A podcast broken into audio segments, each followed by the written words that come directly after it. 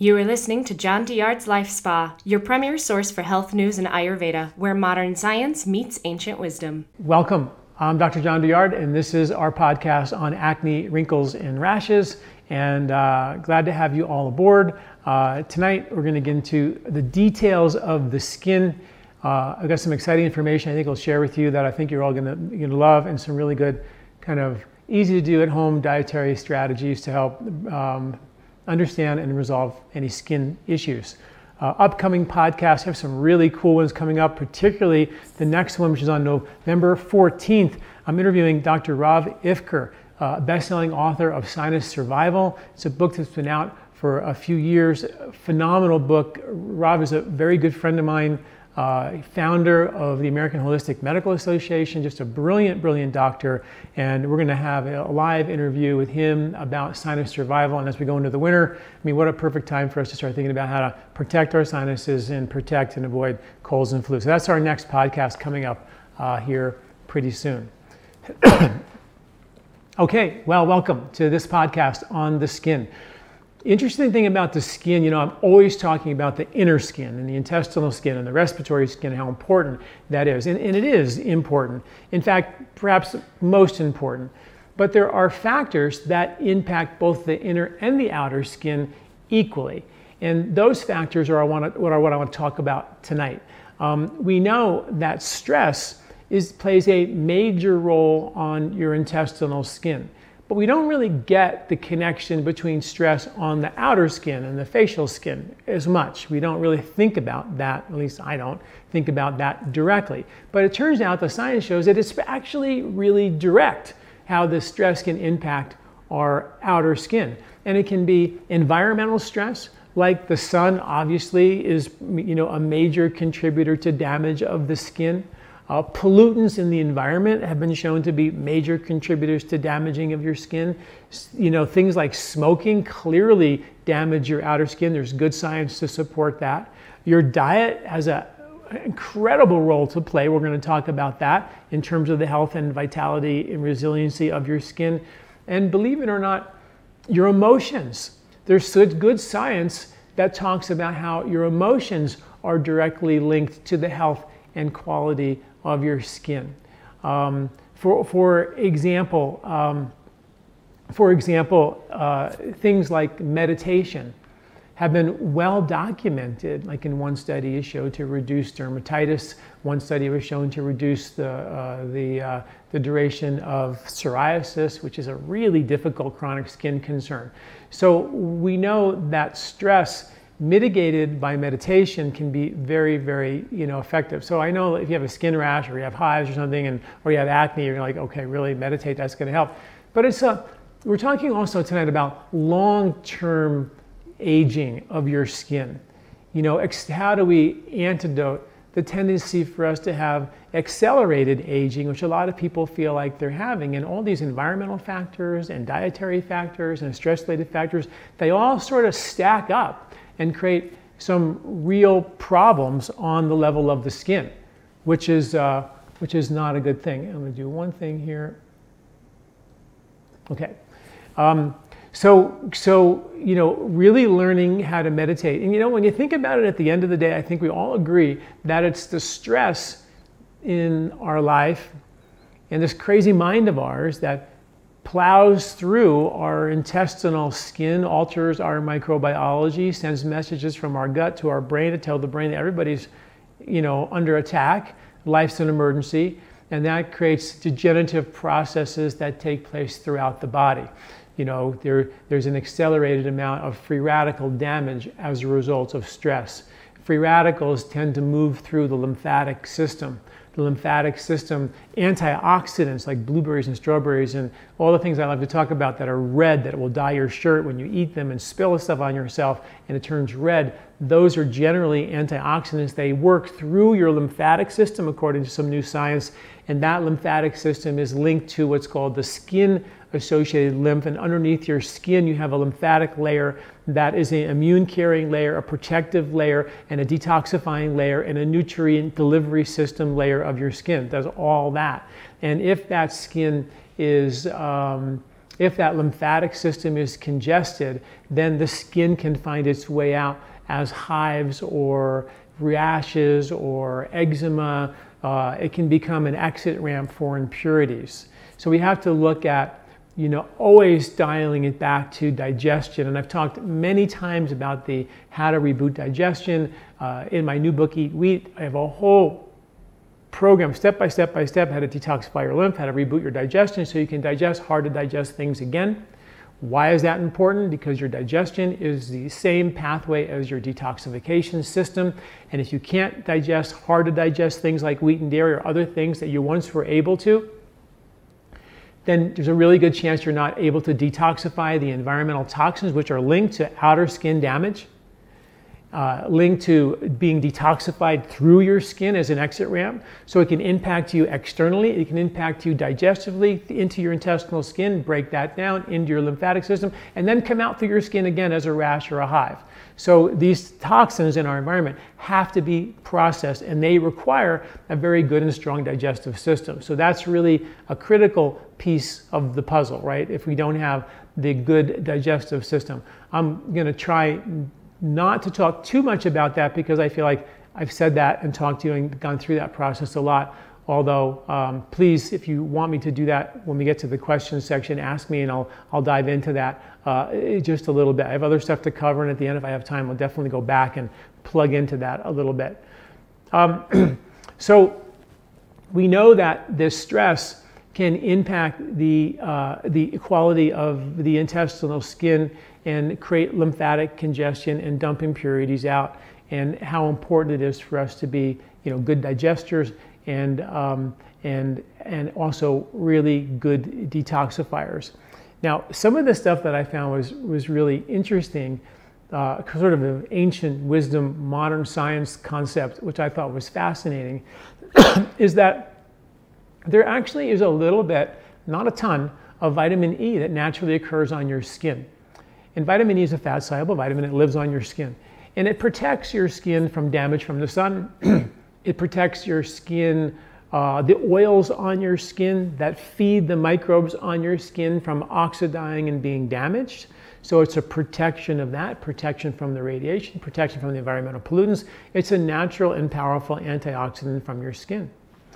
And they found in one study that when you're in the sun, that the vitamin E, which is a natural protectant of your skin, can be completely depleted from your skin in just 30 minutes. In one study, showed 65% of the vitamin E was depleted in just 30 minutes. And that was in like August in New Jersey.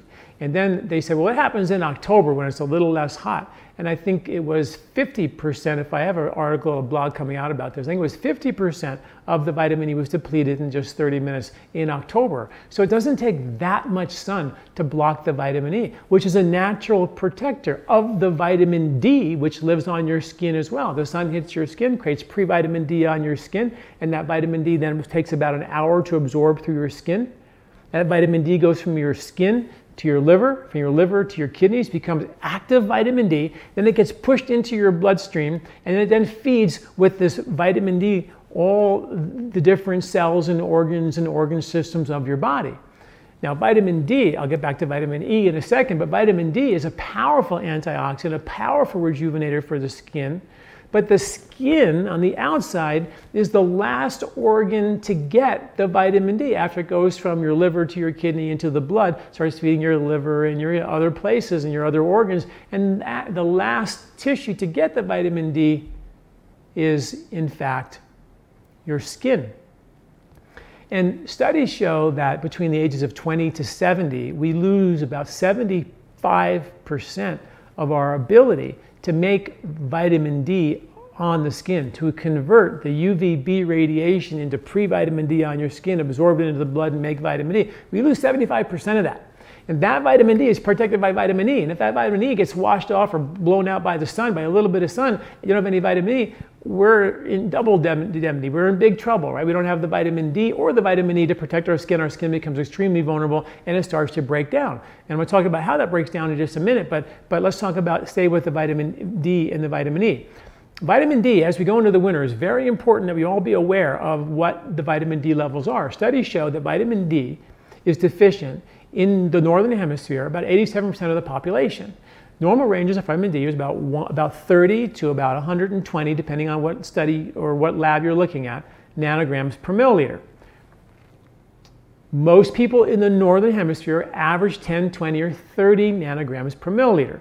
Studies show that when vitamin D starts to go above 50, it changes its function from a vitamin to a hormone. Vitamin D has always looked and smelled and tasted like a hormone, but because when they first discovered it 50 years ago, it didn't have any hormonal activity because everybody was 10, 20, or 30, they just called it a vitamin.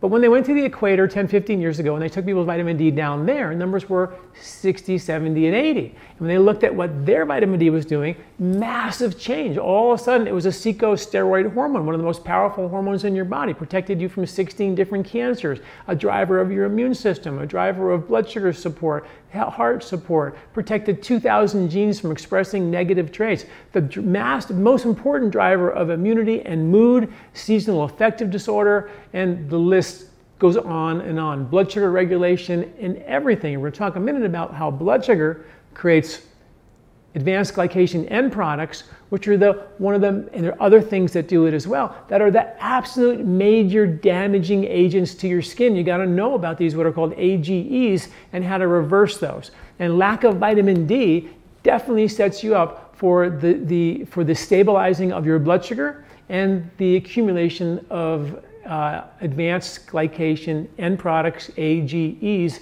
on your skin, right? So, so hang in there with me. So vitamin D is really important. And if you're 87% of the American population are deficient in vitamin D, and the vitamin D is the last tissue, I mean, your skin is the last tissue in the list of feeding vitamin D to all the tissues in the body, your skin gets it last, even though it came from the sun through your skin into your blood, to your kidneys, to your liver, to your kidneys to be active.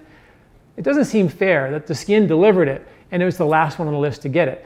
But that's how it works. So we oftentimes have deficient levels of vitamin D. As we age and scrub our skin with soaps and things, we take all the oils off our skin. We put lotions and creams on that don't do anything to feed the natural microbiology and the natural oils of the skin, so it renders the skin unable to make the vitamin D. And in the wintertime, when the sun gets low in the sky, or even in the summertime, when the sun is low in the sky in the morning and the afternoon, you don't get enough vitamin D unless it's midday summer sun rays. And without that adequate vitamin D, you know, you've got to be, in the wintertime in particular, you got to be eating the liver and the intestines of, you know, animals to get those fat soluble vitamins in your system or the brains of a woolly mammoth, which is probably difficult to find these days. And it wasn't that long ago, even cultures today eat the brains of lamb and, and the tongues of animals. But nowadays, we're just right sort of down to just eating the muscle meat if we eat meat at all. And we don't get the vitamin D in the winter. So we have to think about making sure you supplement. I'm a big fan of trying to get your numbers between 50 and 80 nanograms per milliliter. There's incredibly good science to do that. Get the activation of the vitamin D as a corticosteroid hormone and, and, and, and, and reap the benefits of that, particularly in the wintertime for immunity and mood stability and energy and radiant skin. Um, so, that said, Let's make sure that's happening. Get your blood levels checked. This is not a bad time of year to do it before this winter really kicks in. This is the highest of the high right now, the end of the summer, where your vitamin D should be at the highest level of the high. And most people need about 5,000 international units of vitamin D a day to get their numbers between 50 to 80 nanograms per milliliter. And if you decide to do 5,000 now, then you know maybe in March test it again, make sure that you're in that zone 50 to 80, and then you know your winter dose, and that's really really important. I'm a big fan of using um, sheep lanolin versus fish oil vitamin D. Much easier to digest and much um, more economical, and nobody has to die. And um, it's also uh, something that I've used clinically in my practice. We have one called, uh, what's it called? Uh, Liquid Sun. And I've used the other versions of vitamin D, and we, I just couldn't get people's numbers up to the 50 and above zone. So I really love that for that reason. Now, back to the vitamin E, right? So the sun knocks out your vitamin E, and now you're now you're vulnerable to the damage of your skin. No vitamin D or vitamin E to protect your skin. What is really amazing, tying the ancient wisdom of modern science, was in Ayurvedic medicine. You all know that people would do Ayurvedic massage you know, every day of their life. They would start their day with an oil massage. They'd put oil in their mouth and swish it, oil in their ears and their nose. I mean, oil went everywhere, right? But it turns out that vitamin, uh, that sesame oil, which is the base oil in all of our massage oils, Ayurvedic with our lymph oil or our tridoshic oil, all of those oils, the base oil is sesame. And guess what sesame oil is loaded with? Vitamin E. One cup of vitamin E internally gives you 15% of the RDA. Well, when they did this study and they saw that vitamin E was depleted by the sun in a short order, they said, well, let's see how to replace that vitamin E. And they measured the difference between taking it internally or putting it directly on your skin. And they found that putting it directly on your skin was a much better delivery system than trying to take the vitamin E internally which just so happens to be exactly what the Ayurvedic wisdom was, was to put sesame oil on your skin every single day. And generally, India was hot, a lot of sun, and putting oil on your skin replaced the vitamin E that the sun would knock out in just 30 minutes and then therefore provide an So the, the, the, the point of that is that vitamin E, in a nutshell, just to a little recap, I don't know how much you lost of me, but the, uh, the vitamin uh, E protects your skin. It's damaged by the sun. You lose the vitamin E from the sun. That makes your skin more vulnerable to uh, the damage of the vitamin D, which is very, very important, and how important it is to get your vitamin D levels up. Vitamin E um, uh, actually has been shown to be uh, delivered through the skin better than delivered through the mouth. And of course, Ayurveda has been delivering sesame oil massage, which is loaded with vitamin E, on the skin for thousands upon thousands of years. And how important that is for the body to support uh, adequate uh, vitamin E levels through the skin. The oil on your skin also puts has a dampening effect on the sensory nervous system. The sensory nervous system, where we feel everything um, is processed not only through our senses but also through, through our skin. And when you put oil on your skin, you calm the central nervous system down to a certain extent.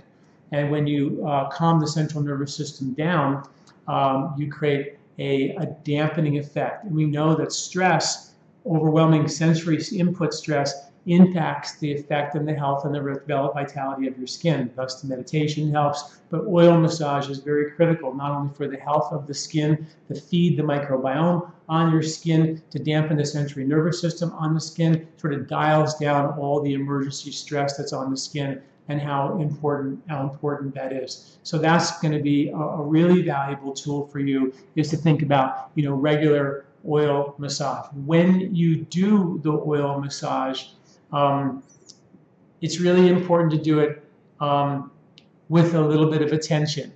There's good science to show that when you put oil on your skin, rub your own skin in a loving, kind, attentive, mindful way, it increases a hormone called oxytocin. Oxytocin has been linked to health and longevity on many, many studies. And when you actually do a massage with a level of awareness, you actually increase that oxytocin. I know for years I would of, you know, I, I, my thing was to, you know, not ask folks to do a traditional Ayurvedic massage every single day, which is put down a towel, you know, heat up the oil, do a whole oil massage on your skin where you're losing a lot of oil and getting very oily. It's wonderful to do that like on the weekends, but if you got to get to work, you got things to do. I mean, who has time for that? So if you put the oil in the shower and you get in the shower, wash yourself up, put a little oil on your skin, put a little bit of oil on there, and you get that damping effect. You feed your microbe effect. But you can also, while you're in there, do it with a little bit of attention and really rub your rub yourself and massage yourself with a, little bit of awareness to the extent that you have time to do it.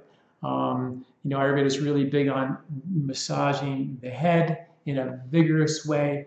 Now we have new science that shows that there's little veins that pop through your skull of your head that are linked to the veins that draw that take the waste out of your brain via the lymphatic vessels that were recently discovered in the brain that wrap around the venous system in the sagittal sinus of your brain called the, called the glymphatic system. That takes the cerebrospinal fluid that sort of washes through your brain into these lymphatics and takes them out of your body.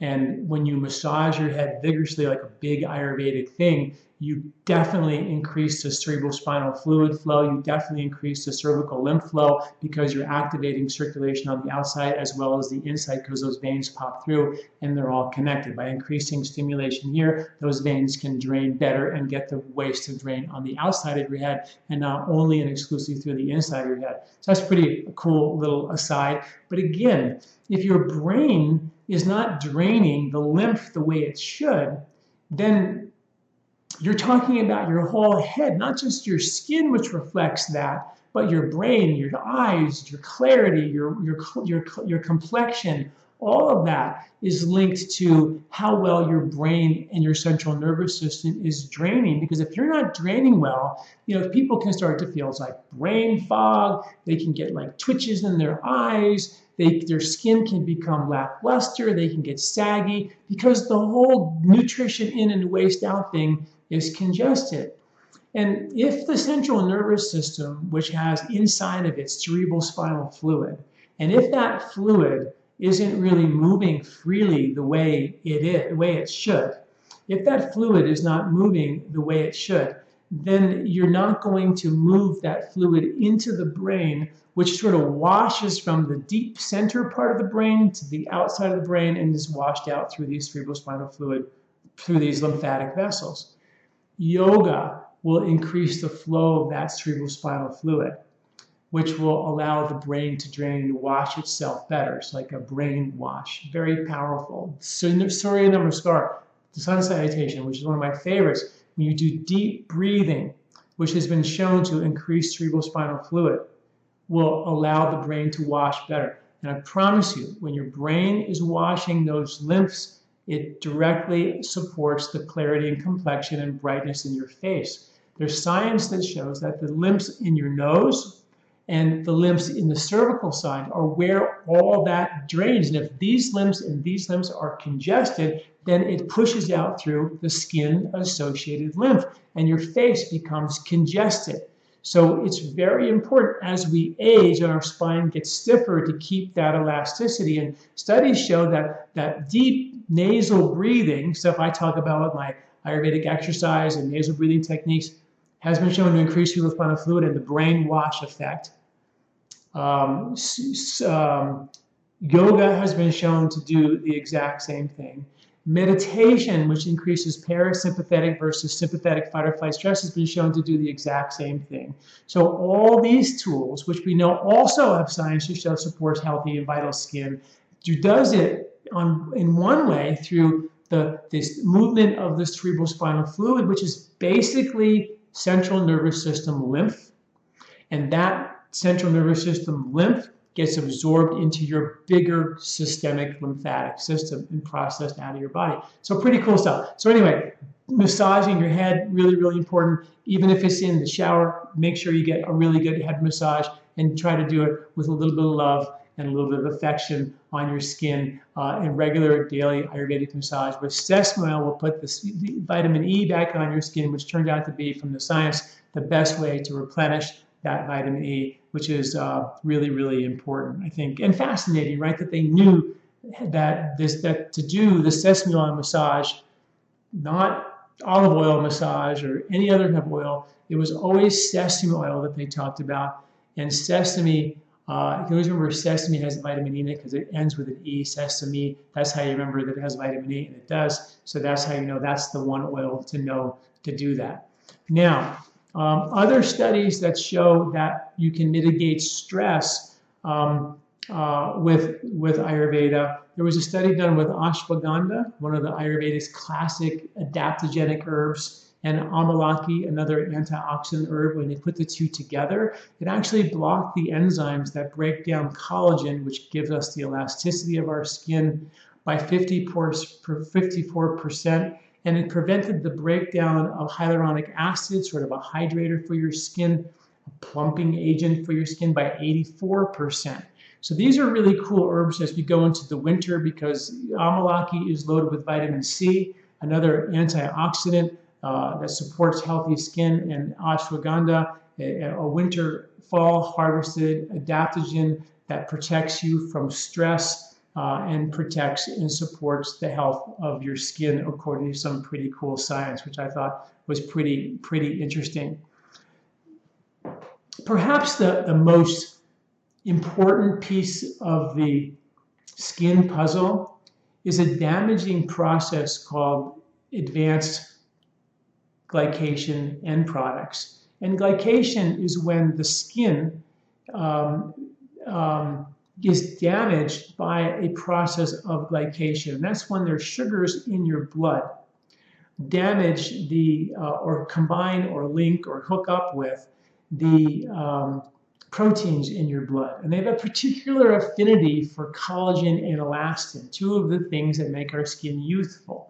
So if you have a little bit of a higher level of blood sugar, um, then that sugar can glycate in your skin and cause damaging uh, uh, advanced glycation end products.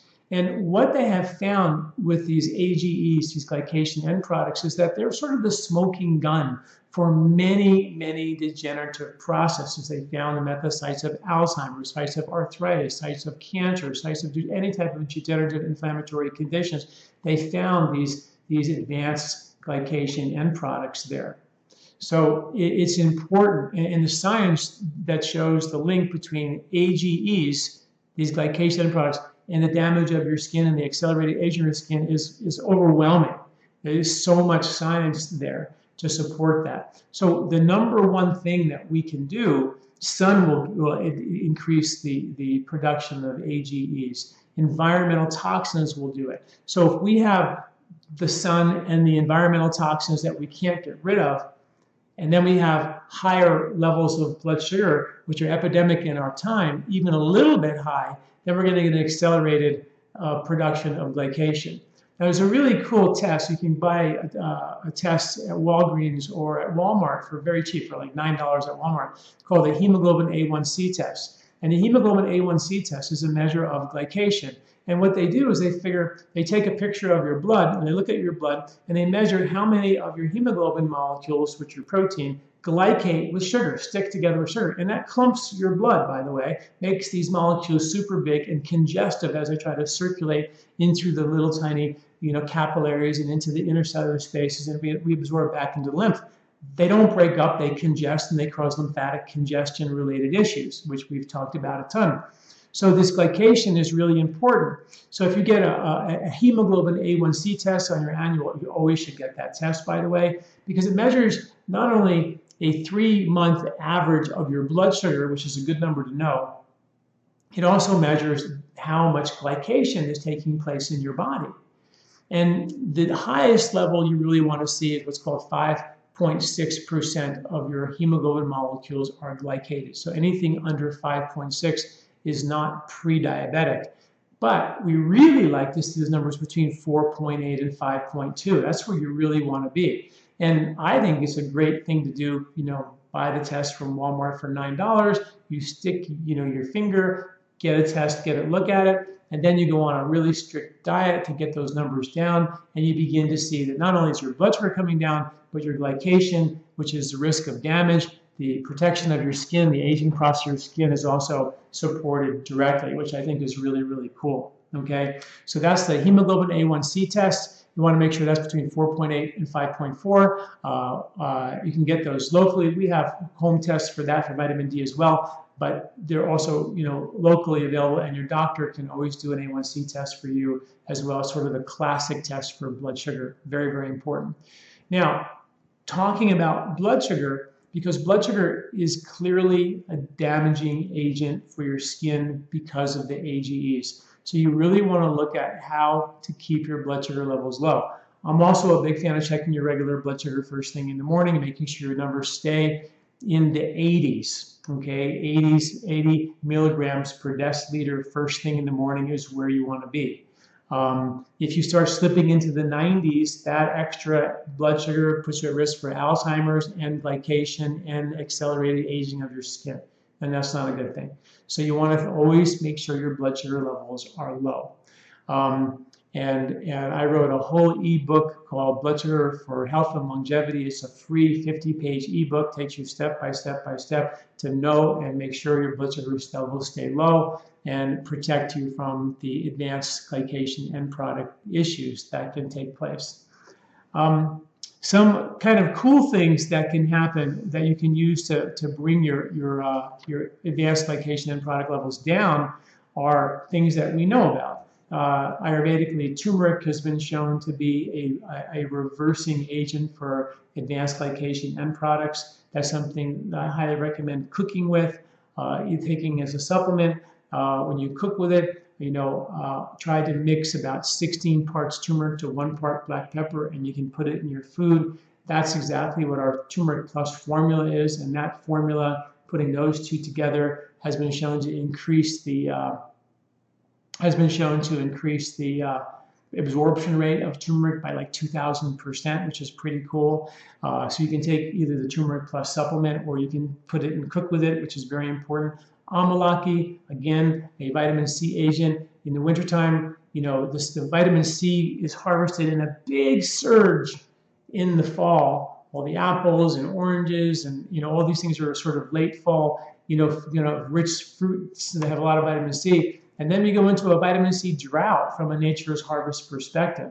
So this is the time of year to amp up your vitamin C for sure, whether it be a vitamin C supplement or more vitamin C rich fruits or taking more amalaki in your diet. But definitely, this is vitamin C season, and amping that up, we know links to immunity. We know it helps protect you from colds and flus. And of course, we're going into cold and flu season, so it sort of makes perfect sense, right? To get your vitamin C levels up is what nature is trying to harvest right now with all the fruits that are being harvested that are loaded with vitamin C. So again, pretty cool plan how nature kind of pulled this off to make sure we amp that up right now, uh, which is important. Triphala, um, is there another herb? Three citrus fruits has amalaki in it. Also been shown to help support uh, the uh, lowering of blood sugar, supporting of liver function, which lowers blood sugar, which lowers AGE uh, glycation and product production, which is pretty cool. And that is a good scrub for your intestinal skin. And at the end of the winter time or end of the summertime, before we go into winter, there's an accumulation of heat in our body and that heat wants to get out. You know, the leaves get hot, the trees get hot, the, every, the heat starts to rise in the trees, and then it gets heat goes into the leaves. The leaves turn red, beautiful color. They dry out and they fall off. And the leaves get to get rid of their leaves. The trees get to get rid of their leaves and detox, right? We don't have that. We don't like shed our skin like a snake or leaves like a tree.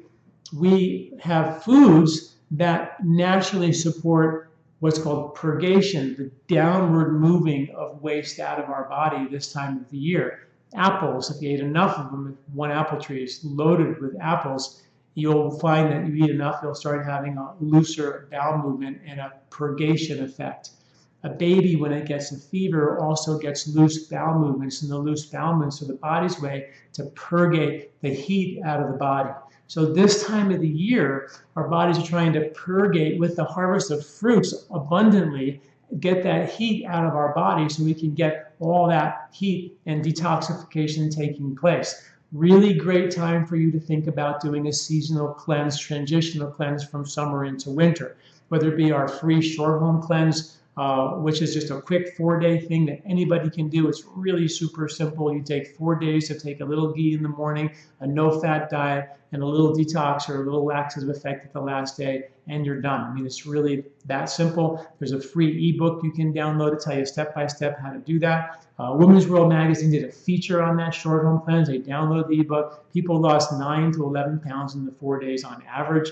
They did a feature because it was so easy and so effective. And it's a great get rid of heat at the end of the summer type of a cleanse.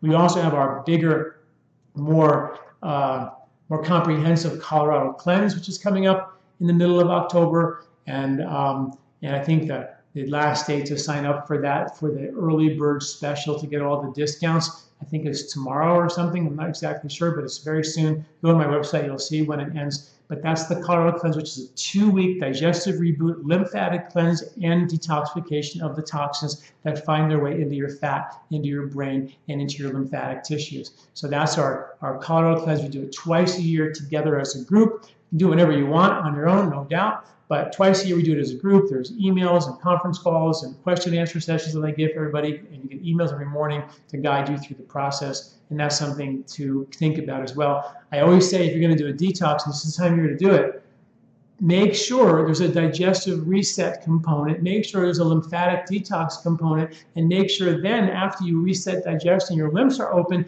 then you detoxify the body. Because the body took the toxin, stuck it into your fat cells, which can find their way into your skin and create real problems. So you always want to make sure that the detox is done, uh, the reset of digestion and lymphatic channels are open before you go pulling the yuck out of the fat cells. That's really critically, really critically important as well. Um, things that we know that are really good for um, reversing the advanced glycation end products, some really cool things like ginger in your diet, ginger tea, cinnamon in your diet, cinnamon tea, cinnamon toast, Cinnamon is really good. Cloves, marjoram, rosemary, tarragon. So these are spices that we don't use a lot anymore. And Ayurveda spices are really important, and the science is showing more and more that these spices are critically important for our health and, and well being at a subtle but profound level. Ginger, cinnamon, cloves, marjoram, rosemary, and tarragon, all spices have been shown to block the advanced glycation end product pr- production and support healthy skin.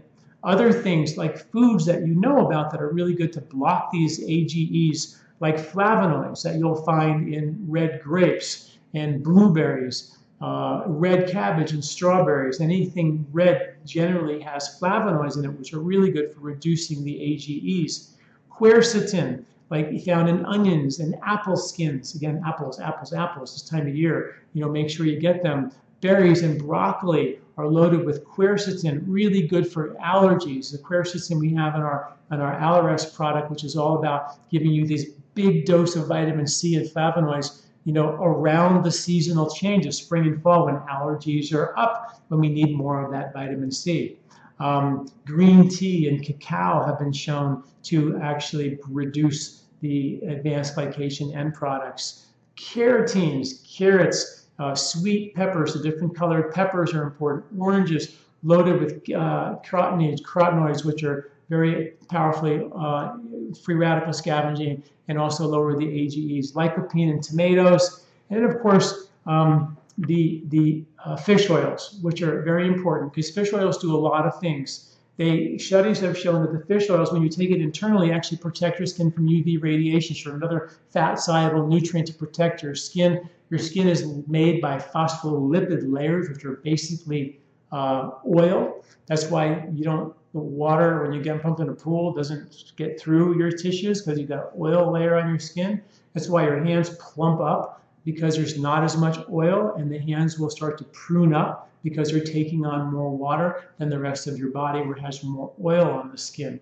Um, so, so EPA and DHA, omega-3 essential fatty acids, vegetarian oils, you know, like all of your chia seeds and flax seeds and uh, are all very, very good. They have uh, not necessarily the EPA and the DHA, but they have alpha linoleic acid, which can convert into the into the omega-3s, the EPA, and so give you um, the production in a small amount. Those oils probably work in a different way than the fish oils work because they convert in, into the EPA in, in, very very small quantities. But the um, but the um, the fish oils are powerful and they work really well. They've been shown to support and help us handle stress. We know that in the wintertime, the cold water fish from Alaska and the Arctic, they swim out of the super cold water down to the coastal regions on both sides of our coast here in the States. And those cold water fish are harvested and caught, and they become the fish that we eat in the wintertime. In the summertime, they go back north and we have warm water fish. We don't get as many oils because those fish have a lot of oils to protect them from the cold. So nature again made sure we got these oils from the fish. We get oils from the olives that are harvested in the fall as well. Good quality olive oil is critical for your skin. You always wonder why why people in Europe who drink or eat a lot of olive oil have this beautiful radiant skin.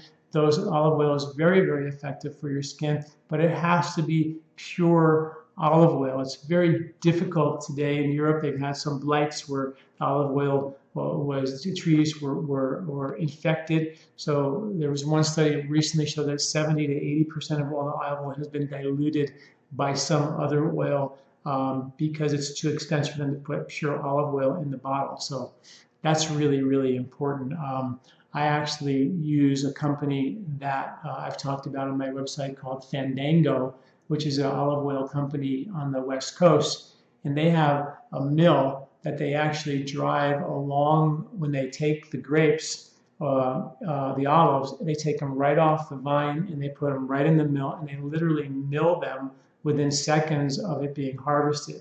Most big commercial companies will take the olives, right, and take and put it in a truck and ship it for hours or even days before it actually finds its way into the mill and then becomes pressed. And during that time, those oils become rancid. So their strategy is the quicker it can be pressed into an oil, the quicker it's going to be, all it's going to be preserved. And so all organic company, phenomenal called Fandango, you can look at their website and learn more about them. But that's the one that we use and we get because I know them personally and I know it's the purest thing. In this day and age, it's tricky. You can't find, I haven't been able to find a really good quality, quality olive oil that I trust in the health food stores.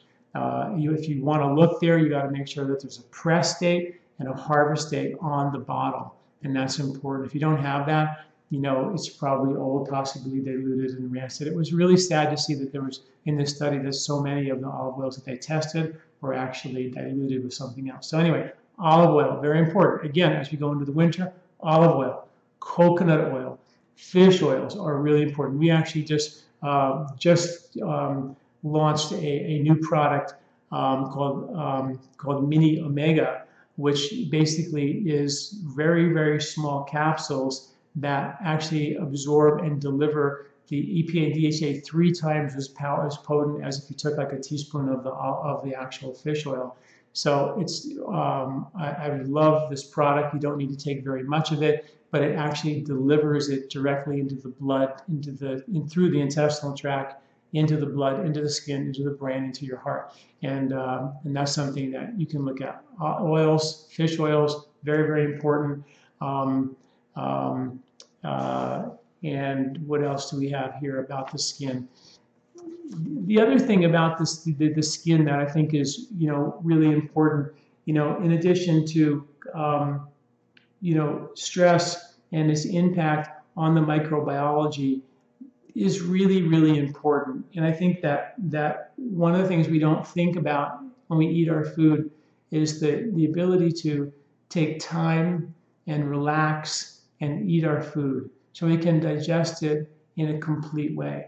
It's also important not to overcook your food, not to, take eat your food that's been cooked in, in, in, to the point where it's been burned because that becomes a accelerator for advanced glycation end products as well. So, you know, steamed and boiled versus fried, you know, eat uh, foods that have not been cooked or broiled that have any char on it are very, very important as well for your skin as well. There are hormonal aspects as well to your skin. Uh, I wrote an article once called It Might Not Be Hormonal, when women oftentimes get acne around their chin prior to their menstrual cycle or during their menstrual cycle. There are um, uh, there's a lymphatic detoxification that takes place through lymphatic vessels that drain the reproductive system that pre-detoxifies the body prior to the menstrual cycle. And uh, if you find yourself bloating, breast getting tender or swollen, breaking out, holding on to water prior to your cycle, you probably have a lymphatic congestive issue that is actually pushing hormones, but possibly even out through your skin. So look at things to help decongest your lymphatic system. The lymph agents that we use are red cherries and berries and and uh, cranberries and beets and anything that, like I said, would dye your skin are foods that are very, very important for that, critically important for that. Your fish oils and your oils in your diet will also support lymphatic support. Your greens, which are harvested now in a big way, are natural lymphatic movers. Hydration is a natural lymphatic mover, it's making sure you stay hydrated exercise and movement may be critically important. And the more you breathe through your nose, you get the cerebrospinal fluid flow that helps push the fluid into your brain, washes your brain into these lymphs, and keeps this whole thing moving. It's not super complicated when you look at the logic of how the body is designed, but at the same time, it's like infinitely complex. Um, and then herbs that we use to help decongest the lymph, like manjistha, is an herb that I use for women with premenstrual lymphatic related skin issues and acne for years and years and years. Powerful medicine for um, for decongesting that. So you take the manjistha one, three times a day during your cycle. Couple of weeks before the cycle, take a little bit more, like maybe two, three times a day. You can do that. You can also take our new lymphatic cleanse product, which is a scrub for the lymphatic collecting ducts on your skin and the lymph nodes. There's about 700 of them in your body that are loaded with white blood cells, and all the yucky stuff goes into these nodes and gets processed. But those nodes can swell and become congested and shut down, slow down the lymphatic drainage, and, and then push toxins out through the skin and create problems. So the, the lymph cleanse is a scrub for those lymph nodes and the collecting ducts of the, of the intestinal tract. So that's important as well. And then, you know, generally when, when, when we think about skin herbs in Ayurveda, there's a handful of them. Uh, neem is maybe, it's called the queen of the skin. And in Ayurveda, they use it from spring all the way till late fall. And the reason what it does is that neem is a natural antiseptic, a natural uh, um, you know, scrub for the bad bacteria in your intestinal tract, supports the environment of your intestinal skin, and allows good microbes to proliferate. You could almost say that neem is the original probiotic prebiotic because it supported the health of the skin. And you would start, the leaves start coming out in the spring, and they would eat that, drink that as a tea for the entire for the entire spring and summer to support healthy, good microbes. Wow, there's lots of other bugs trying to you know, compete for that real estate inside your intestinal tract. The neem keeps the good guys levels up and the bad levels down. I love neem for intestinal health and integrity. Amalaki repairs and supports the intestinal skin as well as the outer skin. Another herb called Brahmi brain or, or Centella asiatica has been shown to support mental clarity and function, but also it's been shown to support the health integrity of the skin. It's in many skincare products now. It's in our skincare line that we use and we use as well. And the way we formulated my skincare line many, many years ago was very, very simple. I call it medicines to restore the function of your skin. We took the, the natural moisturizing factor of your skin, and we soaked that squalene from olives. It's olive squalene. The squalene is only made in three places that we know of olives, sharks, and human skin.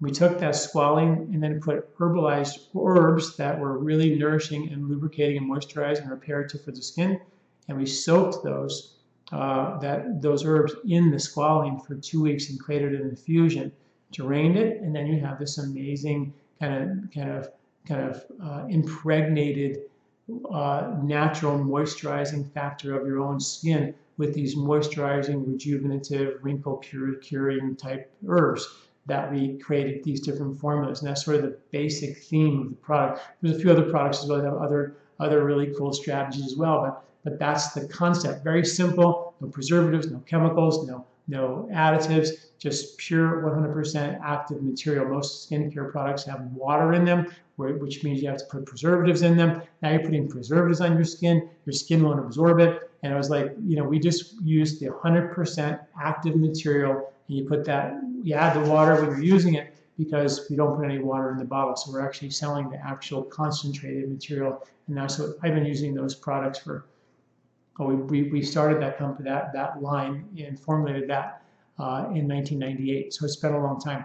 And the stuff's just, I love it. It's amazing stuff. Um, so look at that as well as possible to look at something that will actually repair and support the health of your skin. Um, make sure you're, if there's a hormonal piece, you're doing lymphatic drainage around that area. Neem, amalaki, turmeric, again, phenomenal for the, for the AGEs, phenomenal for the health of the skin. Those are really important. The Brahmi, the Centella asiatica, those four, literally I take every day. Uh, the fish oils, I think, are really critically important, particularly as we go into the winter. Uh, your vitamin D levels you want to stay up, the sesame oil massage on your skin to make sure your vitamin E stays there. What a cool concept that is to protect your skin as well. And then make sure your blood sugar stays stable, um, which is critically important. And we have a whole ebook about how to do that as well. Um, so let me jump in here, see if I can answer any questions here for you guys. Um, um, uh, so here's a couple of questions. And if you have any questions now, you can push star two on your phone and I'll take your questions. Um, please comment on the, the, um, uh, uh, the effect, the, uh, effect, the, the effectiveness of Kanso wand for wrinkles. Does it work? You know what? I don't know. I don't know what that is. I have never used it, so I'm not really sure. So I'm so sorry I can't answer that. I wonder um, why my skin has a texture of tissue paper, uh, menopausal, and in my last year, my skin has become very uh, thin. I have excellent diet. I think the last two or more years I was raw vegetarian when I felt fantastic in every way, except for what happened to my skin. I have started uh, to include little animal protein and use natural chemical-free products. I exercise, enjoy a joyous person. Please help. Uh, I have itchy bumps on my scalp and dandruff. Could this be fungal? Um, you know, when you go into menopause, what can happen is you have you have a couple of things that happen. Um, if the stress levels are high, progesterone and testosterone can actually be um, can actually be you know depleted, and that can leave you with an unopposed level of estrogen. And that higher level of estrogen can can be perceived as an imbalance in your hormones, and that can cause a whole host of hormonal related imbalances. And so, one of the things that I always say to do is make sure you're feeding yourself with really good quality oils, fish oils, coconut oil, ghee. Make sure those are available. If you're protein deficient, not getting enough protein, that has to do to a certain extent with the structure of your skin as well, which is very, very important. So, you know, I have an ebook called the Protein, Are You Protein Deficient ebook. If you go to my ebooks, they're free. You can look about that and go through the protocol and see if there's a possible protein deficiency that could be causing this, you know, and then go through the protocol of the lymphatic system and make sure that's not causing it as well. Um, you know, when you have that, that thin skin, you know, we really just think this is sort of like the leaves on the trees. Are they getting nourished in the way that they could? And I would look at essential fatty acids. I would look at lymphatic drainage. I look at protein support and make sure your digestion is strong enough to deliver those. And I would scrub that in detail. Wrinkles and drooping eyes. How can I reverse that? Get back to the glow. You know, one of the things I talked, I didn't talk about. Two more things. We have an Ayurvedic test on our website called the Skin body type test. You can see if your skin is Vata, Pitta, or Kapha. It's a cool test you can take. It's free and find out what your skin type is. And you'll get a sense of what your skin, and you can support your skin based on the type that you have. You know, Vata skin, very, very thin and delicate. Pitta skin, uh, not as thin, but way photosensitive to spots and things like that. Kapha skin, very thick. Wrinkles, much less, but it's also vulnerable to congestion. You can get sort of congested underneath the skin. And you can look at that as well. Um, one of the things Ayurveda talks about a lot when it comes to skin health is ojas. Ojas is a is a glowing uh, ingredient in Ayurveda. It makes your skin glow, and that radiance I think this question is asking about. Um, ojas comes from as the last uh, product of a 30-day digestive cycle. So in Ayurveda, the digestion takes 30 days for it to complete. And the final product is ojas, which gives you immunity and radiance and energy and vitality. And there are foods that increase ojas. And those foods we think of maybe in our you know in, in the West as fattening foods. But this is the time of the year to eat fattening foods. The bear are gorging on fattening foods, so get a little winter insulation to protect yourself from vata, from the stress of the winter. And those are ghee, coconut oil, uh, or coconuts, butter, uh, milk, it could be coconut or, or, even almond milk, almonds, dates, um, cardamom. And we have a product called Ojas Nightly Tonic that you take a teaspoon, mix it in some warm milk, and drink that a couple times a day to rebuild your Ojas, which is a powerful agent to uh, support and rebuild your Ojas as well. But the Ojas comes from not only foods that you eat, but taking the stress out of the equation. You know, going into nature and feeling the peace and calm in the forest is an ojas building experience um, and and something that you know is very important for us to plug back into this nature deficiency disorder a lot of us have taking time to go into nature taking time to be still to be what Ayurveda calls more sattvic and the more sattvic relaxed and calm and giving and joyful and not stressed and moving 90 miles an hour you are the more ojas you build and the more ojas you build, it literally feeds your skin, which is really, really important. Um, another question, are there anything that can be done for vis visible veins on the forehead? I see mine pulsing. Is there anything we could do for deep frown lines? You know, in Ayurveda, there's another uh, supplement. One ours is called uh, lymph vein HP, which comes from the pith of the orange. And when I was in India years ago, we used to grind the pith of the orange in to dry it out and make a powder of it. We use it for blood pressure and circulatory issues. Well, now we have science to show that that chemical is called diosmin, which actually increases microcirculation for venous and lymphatic drainage. So if you ever, if there's any venous-related issues or lymphatic-related issues, things like cellulite and sluggish circulation uh, that are, you know, through the legs or the arms that are next to the veins, then the diosmin would be a way to go. So either grind up the pith of your pomegranates or your mangoes or your oranges, or take a look at the the, uh, the research that I've written about, on the uh, lymph vein HP product. That'd be a place that I would go. Of course, look at lymphatic flow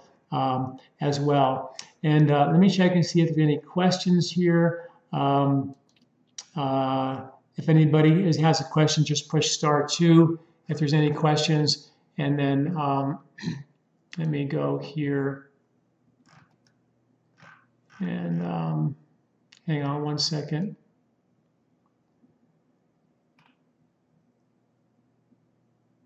So um, another question here. I was wondering with rashes due to tropical topical poison, like poison ivy, does the poison itself have the pitta qualities, or does it just act as a catalyst to bring the inner heat? These are you know, these are called contact dermatitis issues, where these are poisons that irritate the skin, and then that creates a inflammatory reaction to your skin.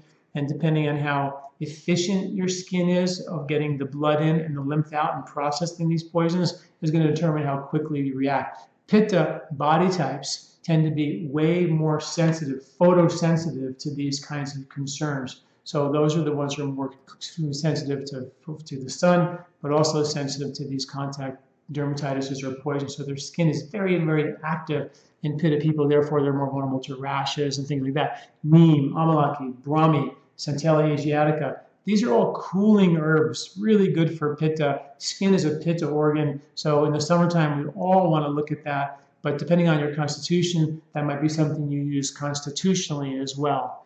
My husband is wearing very light skin now. He's getting darker, uh, has very dark cheeks, melasma, and dark patches on the face. Um, is it hormones, insulin resistance, or a liver or adrenals? You know, um, when you look at melasma type issues, you're looking at sometimes a genetic predisposition, sometimes you're looking at you know congestion of the lymphatics that push impurities out through the skin. And in Ayurveda, the herb called Manjistha has actually been used, indicated for you know discolorations of the skin. That's what that herb was classically and traditionally used for. So that would be you know an indicator that getting that lymphatic system to move again and looking for ways to do that with either the lymph cleanse to scrub the nose, the the the, uh, the uh, manjistha to help get good circulation in the body. Vitamin D is so critical for the skin as well, making sure those numbers are optimized. Those are the three things that I would look at, you know, right away. And then topically on the skin, you know, one of the things that, that is really kind of cool to do, since the vitamin D is the last organ to get the vitamin D, the skin is, and putting a couple of drops of the vitamin D right into your right into your uh, skincare product and rub it in. Like all of my skincare products have vitamin D in it because we lack the vitamin D on our skin so much.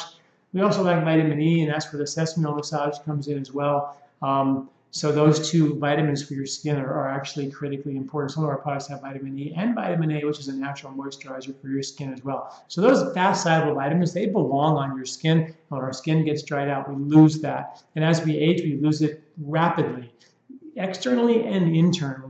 And that's why we always talk about the health integrity of the internal skin, because the skin on your on your in your chest tract is as big as a tennis court and really functional as a kid. But as we age, we lose function of that tennis court, and it becomes we have to do a whole lot more with less. Get the nutrition in and get the waste out with less square footage of intestinal skin, which is harder when we age. Um, um, I'm in my 60s, but have always looked young for my age. My skin is aging very quickly, and now I'm very concerned. Having hormonal tests and serious hair loss have been tested uh, and levels have been tested were quite low, but no one will give me hormone replacement. Do you have any suggestions for that? Um, I don't. Yeah. So so when you're looking at stress-related hormonal deficiencies, progesterone and testosterone are the ones that usually are depleted. So looking at uh, a supplement that would increase your naturally progesterone, like a wild yam uh, supplement, is a great strategy to use a precursor for your progesterone. Uh, we have one called Hormone Free, which has got all the precursors for the hormones to bring those back, which is which is our menopausal supplement. So those are things to, to look at to, to bring that vitamin D is a hormone that gives you the ability to make more hormones with it. So that's important as well. Um, I moved from Indiana to Texas. My skin has been the same since. Uh, I used to have glowing skin. Now I have facial breakouts. Uh, also, I, I, get more bruises, uh, mosquito bites, leave scars. You know, when you um, uh, when you move from one environment to another, a lot of times there's pollutants in the air. Indiana to Texas sounds like there might be more pollutants in the air. I don't know for sure, but we have to protect our skin from pollutants internally and externally. And things you can do to protect your skin, vitamin D, number one. Spirulina, wonderful way to give you, natural vitamin A uh, uh, precursors um, um, iodine. Uh, we have a product called Iodine HP, which is 12 milligrams of iodine, seven, uh, six and six of iodine and iodide. And you take one of those a week is enough to give your skin the protection that you need, which is very important from getting exposed to a lot of the toxic chemicals in the environment. Um, what else?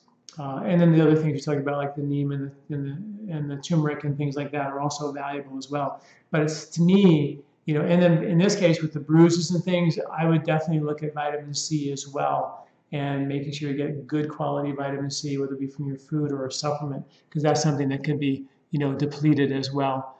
Um, can hard water cause rashes? Yeah, if your skin is very sensitive, then hard water can definitely cause rashes because it can irritate the skin making sure your skin is supple with good oils will support that. And of course, deep skin associated lymph drainage has to be there as well. Um, try putting some of that vitamin D right on the skin and see if that doesn't help as well. Um, assuming nails related to skin, my nails are terrible, very thin, peeling, uh, badly bitten. Um, they look badly bitten, but I don't bite them.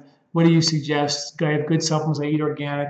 Um, um, uh, eat organic, primal, and paleo diet. Well, the thing about you know the nails is usually it's mineral, mineral support and protein support. Now, as a paleo diet, you're probably getting plenty of protein. Um, and the question I would say is, what's the efficiency of the absorption of your skin? Makes me think, why did you go paleo? Did you feel not good with wheat and grains and things like that? And if you didn't digest those well, then you might not have the efficiency of delivering those minerals to the body the way you should. And just changing the diet didn't really solve the problem. So I would back up and go fix the real problem. And then maybe you can have a little bit more grain in your diet and not have to be so paleo. Just thinking out loud. But that would be a, the way I think is like, you know, if we go into a diet like paleo, why? Was it because I just chose to eat that way because I feel better? or because I felt worse with the other kinds of foods. And that's something we always have to think about. How do I rebuild the digestive and detoxification ability that naturally exists in our digestion and not navigate around poor digestion by taking foods out of the diet? You know, the processed foods in our diet that we've been fed for the last 60 years has caused the breakdown of our digestive system in a major way. Makes many of us blame wheat and dairy and other hard to digest foods as bad foods, nuts, seeds, grains. Now we're looking down the barrel of saying all grains, all seeds, anything with an anti-nutrient is bad. That's a dangerous, you know, way to go. When the real paleo diet, according to Harvard anthropologists, included about 35% of the diet as grain. So it was never just meat and vegetables. And if we end up only eating meat and vegetables because that's all we can digest and never really fixing the digestive problem, we run the risk of being vulnerable to the environmental pollutants and toxins, of which there's 400 billion pounds of chemicals in the American environment every single year, and 72 million of them are cancer causing. And that means we have to digest and detoxify those. And if you can't digest well, you're not going to detoxify those chemicals, and they're going to find their way into their fat in your brain and become, you know, part of you that you're going to have to eventually at some point detoxify. And that can wreak real health hazards down the road. So my concern, the reason why I wrote Eat Wheat, was not that people already eat wheat. It's just that that that the concern and the real problem might not be the wheat. It might be a breakdown of digestion that came from years of processed foods that we're still eating that has rendered our, us unable to digest foods that were once that we once were able to digest and now we can't. And we're not rebooting digestive strength we're just taking foods out of our diet, which puts us at risk for these toxins, which are not, not on really anybody's radar, except for on, on my radar. We talk about doing the Colorado cleanse and detoxifying in, a major way twice a year to shovel out the yuck that's accumulated because we live in such a toxic world. It's a real thing, and our digestion is broken down in a real way. And we, every one of us, I believe, need to continue to reboot and try to strengthen your digestion. So at the end of the day, you may have the luxury of enjoying a little bit of wheat, a non processed version of that wheat once again. But that isn't really the purpose of why I wrote Eat Wheat. It was to help people fix the problem and not just continue to do we so do we do so well in America was just address the symptoms. And that's not good enough. And when you talk about the relation of digestion to the lymph and to your skin is an intimate process. Talk about the relation of processed foods to poor digestion, lymphatic congestion in your skin is an intimate relationship, a direct relationship. So those pieces of the puzzle must be addressed as well. Um, so again, once again, please tune in uh, next month on November 14th for my next podcast when I interview Dr. Rob Ivker on Sinus Survival, how to survive the winter with immunity and support optimal health this winter is going to be a good one. Thanks for listening. Sorry for our technical difficulties, um, and we'll see you next month. Thanks for listening.